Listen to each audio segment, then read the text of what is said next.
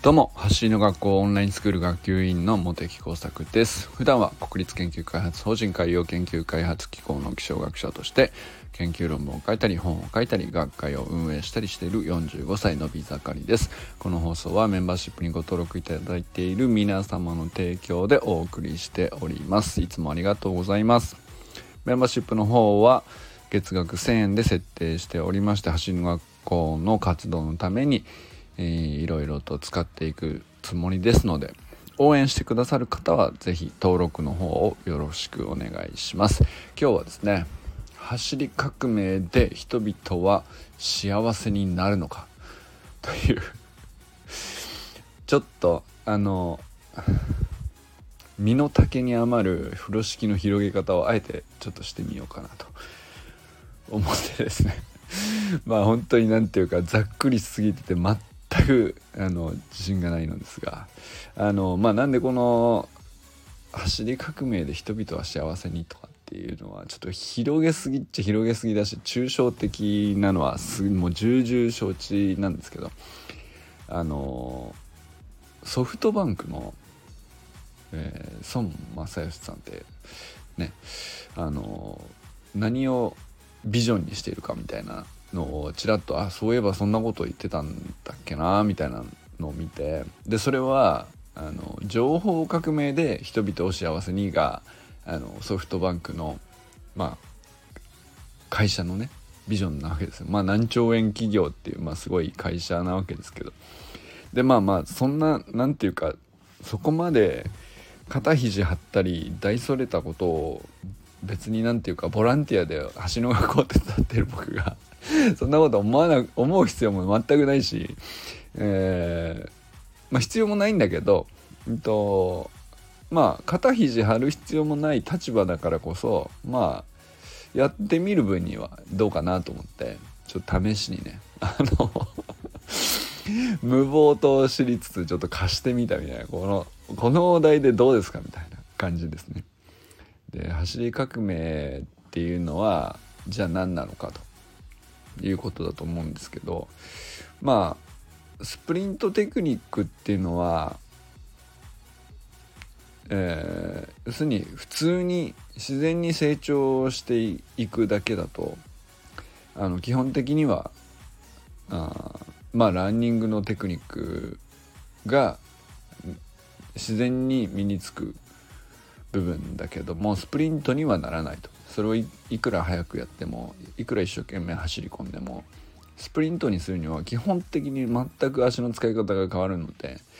でまあそれは目的が違うからなんですけどで、まあ、そのことに気づきようがなかなかないというかよほどではなければね。でよあのまあそういう意味ではまあそういう特殊なテクニックっちゃテクニックなんですよね。特殊なんだけどいえ気づいてしまってやれさえすれば誰でもできるっていうものでもあるわけですよね。でなんかもう本当に、えー、革命なんだけどまあ革命がじゃあまあもし仮に今後起きてねまあ日本中の小学校で中学校で高校でスプリントっていうものはあの誰しも必ず学ぶものでで定期的にトレーニングを行うもので基本的には誰でもスプリント、えー、自転車に乗れるのと同じように身につけていく世の中になったとしてですね、まあ、そういう革命が起きたとしてですね、まあ、その先の未来っていうのは、えー、そういう人その先の未来における人々っていうのは幸せなのかということかなと、えー、まあ無理やり考えてみましたでまあ現在の状態だとなんとなくですけどうんまあ革命前夜というか革命の途中だから要するに走り革命にうんまあスプリントテクニックっていうのをやりさえすれば習得できるって早く気づいた人が得をしてるみたいな、まあ、そういう状況にあるわけですよね。で学びさえすればできるんだと。で今までは陸上部に入って短距離走を種目として取り組んでいたもうごくごく1%を切るような人たち。でこの人たちはみんなその結局部活の中で、えー、スプリントテクニックを習得してでその人たちは全然それで良かったわけなんですけどでその人たちからしたら別に革命ではないのかもしれないですね。当たり前なんだけど陸上部に入れば分かるよっていう。でも陸上部に入る人っていうのは何パーセントいるのっていう話になっていただけででそれを広めるっていうこと自体が起こっていなかったんだけどスプリントテクニック習得の、まあ、民主化が今起ころうとしているわけですよね。で陸上部に入らなくても、えー、例えばラグビー部でもサッカー部でも野球部でも、えー、バスケ部でも、まあ、他のどんなスポーツをしていようともスプリントっていうのは必要に応じて、えー、習得したければ鍛えようそのそうですね短距離のスピードっていうものを武器にしたければいくらでも習得できるし学びたければ学びようがあるという状態になったのが今で。でそれに気づいている人が徐々に増えているという状況なわけですよね。だからまだ、えー、革命はあ始まってはいるかもしれないけど起こっているとはうんと起こった後とはまだ全く違う世界というかまだ知らない人が大半なわけですよね。だから知らない人よりは知っている人が速く走れるというなんかそういう段階じゃないですか。だから、えー、知ったことで知らない人より速く走れるってまあちょっとある種の、えー、裏技的な位置づけにあるというか、まあ、そういう時期はそういう時期で何て言うか早く気づいた人が仲間意識を持ってこう楽しむっていう時期はあのー、まあ僕はねそれはそれで僕はと今現在とても楽しいと思っているし広げていくこと自体も楽しいと思っているしそうですね。なんかもっと多くの人が知ったらいいなとも本当に純粋に思っているんですけどじゃあ知った先で人々はなぜ幸せだと言えるのかっていうことを逆に 考えると何でしょうね。結局でもその先ではさあの競争がありうんとスプリントテクニックをみんなが習得しているのが当たり前の状態で結局早い遅いがあるわけじゃないですか。順位はつくと思うんですよね。でまあだけどなんだろうな。あのなぜかよくわからないけどどうしても自分の足が速くならないとかそういうモヤモヤした感じからはまず解放されるんじゃないかなと。えーと伸びるとすればこういう道筋っていうのがあってそれをやるかやらないかは、まあ、その選択っていうのは各個人のね自由な選択の裁量があるというかもっとやろうと思ってもっとそのスプリントを武器にして生かしていきたいと強く願うんであればその情熱の分だけ取り組むでしょうし。でまあその取り組むにあたってもね結局取り組み方のガイドラインがあったって結局差はつくわけですよね。例えば、えー、まあ水泳だって自転車だって何だってそうですけど、えー、まあ誰でもできるっちゃできるけど、えー、習えばね。習えば誰でもできるようになる。だけどじゃあ追求し始めたら必ずその上には上が常にいる社会になるわけじゃないですか。でそれと基本的には変わらないと思うので、えー、まあ何て言うかあのものすごく速い人とか 結局そのみんなができるようになった状態の上で結局差はつくと思うんですよね。あのそれは、どれぐらい好きかとかどれぐらい楽しいと思うかとかどれぐらいハマるかとか、まあ、それ次第で追求する度合いも変わるでしょうし、うん、それにかける時間次第で結局まあ能力もどれぐらい育つかが変わると思うのででまあどういう時期に取り組むかとかタイミングもあるでしょうしあの長く続けて大基盤性もいるでしょうしそれはなんかもうどのスポーツでも結局一緒じゃないですか。それは何ていうかスプリントテクニックに関してもまあ今後ねあの民主化されて 全員があの当たり前のように学んで習得できるっていう状況が作られた後の世界においても、まあ、結局、うん、そうなるだろうなと思うんですよね。じゃあまあその時にうんまあ幸せは分かんないけど どう定義するかは分かんないんですけどあの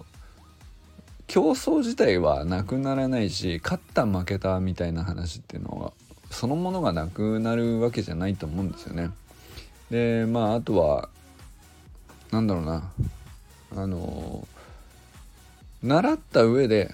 早い遅いっていうのはあの決着はつくし、うんと、落ち込んだり自信なくしたり自信つけたりみたいなことっていうのは結局起こるんだと思うんですけどただまあ方法論があってその道筋に沿ってどれぐらいやるかを自分で決めた上での結果である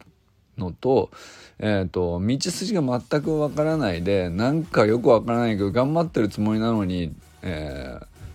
結局ただただこう差が開いていくみたいなよくわからない中でモヤモヤする中で、えー、差がついちゃうみたいなのとはなんかまあそこはね世界が変わるんじゃないかなと。まあ今よりもいい世界になってるというふうに進化した世界になってるとすれば、まあ、そういうところなのかなとは思いますね。だけどうんそこまでそのうんと劇的にね、えー、そうだな競争がなくなるわけじゃないし、えー、じゃあ速い人と遅い人っていうのは結局その橋革命後も起こるんでしょうしっていう意味では変わらないっちゃ変わらないのかなと。でもじゃあ、えー、それでも幸せと言えるとしたら何なのかっていう。まあなんかそ そんな感じかな、えー、まあまだねその話しながら未だにこう見えてませんけど 僕も道筋が全然見えてないけどまあそうだな。なんかあのー、まあ一つ僕がいいかなと思ってるのは別にその短距離だけがあの種目じゃないし学んだらいいことなんて別に短距離だけでもないしあの世の中の全てこうどれも学ぶ意味のあることばかりじゃないですか。それは別にねあのスプリントテクニックだけじゃないと思うんですよ。だけどまああの学び方が分かりそれが民主化されることは単純にいいことだしそして何て言うかやろうと本当に思うんであれば、うんと、それが選択肢として選べるよっていうで別に選んでもいいし選ばなくてもいいよっていうものが一つ増えるっていうことはあの何て言うかまあ幸せの定義としては選択肢自由に選べる選択肢が増えるっていうか、まあ、そこがそういう意味ではそう言えるのかなと思ったりしましたね。まあ別にそのスプリントテクニックが学べるという選択肢がありながらマラソンを選んだっていいわけだしランニングテクニックを極めるっていう人があのまあ今でもたくさんいるわけですけどもう圧倒的な人口でねそのマラソン人口って、まあ、たくさんいるわけじゃないですか。東京マラソンとか行ったら何万人とか、えレースにいる当たり前のように来るし別に東京マラソンみたいに、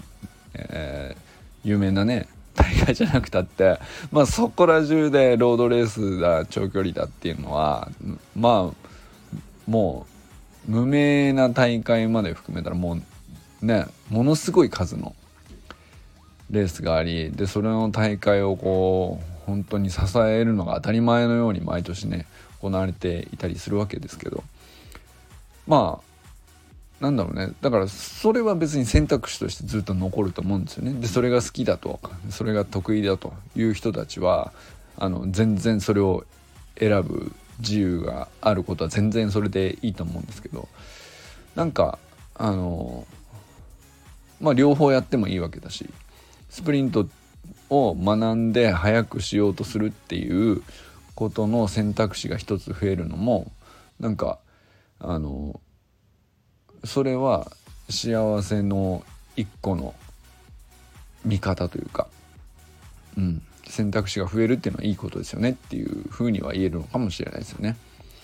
あとは何でしょうね あの僕あとはうーんまあちょっと僕自身の今の状況に近いですけどあの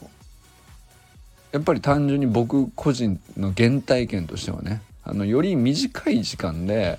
えー、ちゃんと負荷をかけた運動があの年を取ってからも年齢をそれなりにいってからもできるっていうのは僕は結構ねあの健康年齢を高くするっていう意味ではなんかすごいいいことじゃないかなと思っているんですよね。まあ、僕自身がその目的で今スプリントをやってるわけですけどあの要するにタイムそのものを縮めることにそんなに大きな目的があるわけじゃなくて、えー、なんていうかより短い時間のトレーニングで、えっと、適切で心地いい負荷をきちっとかけられるっていう。で、まあ、腸腰筋にしてもハムストリングスにしてもあの大きな筋肉にちゃんと刺激が入るっていうのはめちゃくちゃこう何て言うかあの僕ぐらいの年齢でこう急に体力が落ちかける時に、えー、やるべき動きだなっていうのはあの理にかなっているんですよ僕の中ではね。あの運動不足になりましたでも時間がありませんとかあのなかなか継続できませんとかあのマラソンとかってやっぱりどうしても時間かかっちゃうしまあジョギングぐらいで10分走とかっていうのも僕はねあの結構やってたりしましたけど、まあ、10分つったってまあまあじゃないですか。でもベースポジション取るだけだったら家の中で5分やりゃいいんだしっていうもうほんとそのレベルからスタートできるっていうのはやっぱり大きいなと思ったりしているので、まあ、本当になんかねまあ縄跳びでもいいっちゃいいんだけど 縄跳びと同じようなことやってるけど縄もなくただその場で足首固めて、えー、ジャンプではなくホップした方が僕はやっぱりなんかねあの適切にいい筋肉の使い方が大きより大きなね大臀筋とかハムストリングスとかをしっかり使ってうんと運動不足レベルのこともちゃんと解消できるとかあとはやっぱりどうしても、うんと、年齢がいなんていうか年をへね年老いていく時に衰えていく筋肉はやっぱり側筋だっていうのはあのまあ明らかな特徴ですよね。で例えだからこそ、まあ、マラソンって結構 あの年齢いってからもできる人はできるっていうのもあるんだけど逆にその側筋が衰えていくっていうのがあの特性だからこそ側筋をある程度こう維持することにはものすごくこうメリットがあるんですよね。で側筋を維持しようとする方法論っていうのはあの既存のスポーツではなかなかないじゃないですか。で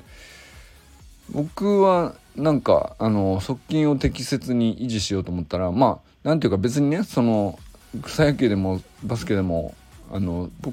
やればいいっちゃいいんだけどやっぱり年を取ってやろうとするとすごくうん側筋が衰えた状態でやるにはちょっと難易度が高すぎるスポーツだなっていうね なんかそういうところもあったりしてそうするともっと何て言うかその難易度は問わスポーツのルールとしての難易度はほぼ関係なくもう原始的な動きとして単純に側筋だけをあのしっかり使おうとする。でまあ維持はできなくても老化のスピードをゆっくりにすることは少なくともできるわけで。でなんかそういう意味でもなんか本当にあの速くなるならないっていうだけじゃなくてスプリントテクニックを身につけようとするっていうだけでめちゃくちゃなんかこう特にねこうなんか高齢になるにつれて、え、僕はねなんかより豊かに、えー、長くこう健康寿命を伸ばせるんじゃないかなっていうねまあ、そんな のイメージなんです。でまあここはね何て言うかそこまではっきり、えー、根拠があるわけじゃないけどでも僕はそそれなりにその自分で作ってる理屈というか そこに納得しているからこそなんかスプリントに、長く付き合えているところもあるんですよね。なんかただただタイムを速くするための目的だったら僕ここまで続いてないなとも思うし、えー、まあじゃあ草野球とかバスケとかに再挑戦するための土台っていうのも目的の一つなんだけどうんまあじゃあある程度身についたらもうスプリントは良くて草野球だけやってればいいのかとかバスケだけ楽しめばその本来の目的であるその球技を楽しむ方に行って、まあ、スプリントをそんなうん、ずっと続ける意味もなくなっちゃうかもしれないけど意外と僕の中でそうじゃなくてずっと続けていく意味っていうのは根底にあってまああの筋肉の中でもやっぱりどんどんこれからねほっとくとどんどん衰えていく側筋を使うことこそなんかより健康寿命を伸ばすにはなんか僕はすごく意味があるし 時間も短くコンパクトになんか運動不足を解消できるんだったらこんなに、えー、いいチョイスはないんじゃないかなって思うっていうね。まあなんか本当にあの別そういう感じで僕は納得してるというか。だからあの走り革命で人々は幸せになると僕はね あのそこに納得するとしたらまあそんな理屈かなと僕は思っているという感じですかね。まあ皆さんにとってはどうですかね、えー、走り革命がもしね、えー、この先ね1億人1,000万人がみんな当たり前のように手にスプリントテクニックを手に入れる日がいつか来るわけですけどで今スプリントテクニックを、まあ、走り革命理論によって学ぶということに気づいた人はまあまあごくごくアーリーアダプターというかあの先行者利益をあのもりもりかあのすげえ獲得しているすげえラッキーなあの部類に入っているんだと思うんですけどまあでもだからこそなんかちょっと先はもっと豊かになっていてもっとみんなで楽しくできるっていう未来もあの描く余裕もあったりするのかなと思ったりしててじゃあその時により楽しくなるにはどうしたらいいのかなっていうのも考えてみるのもね面白いのかなと思ったりしました。ということでこれからも最高のスプリントライフを楽しんでいきましょう。 Vamos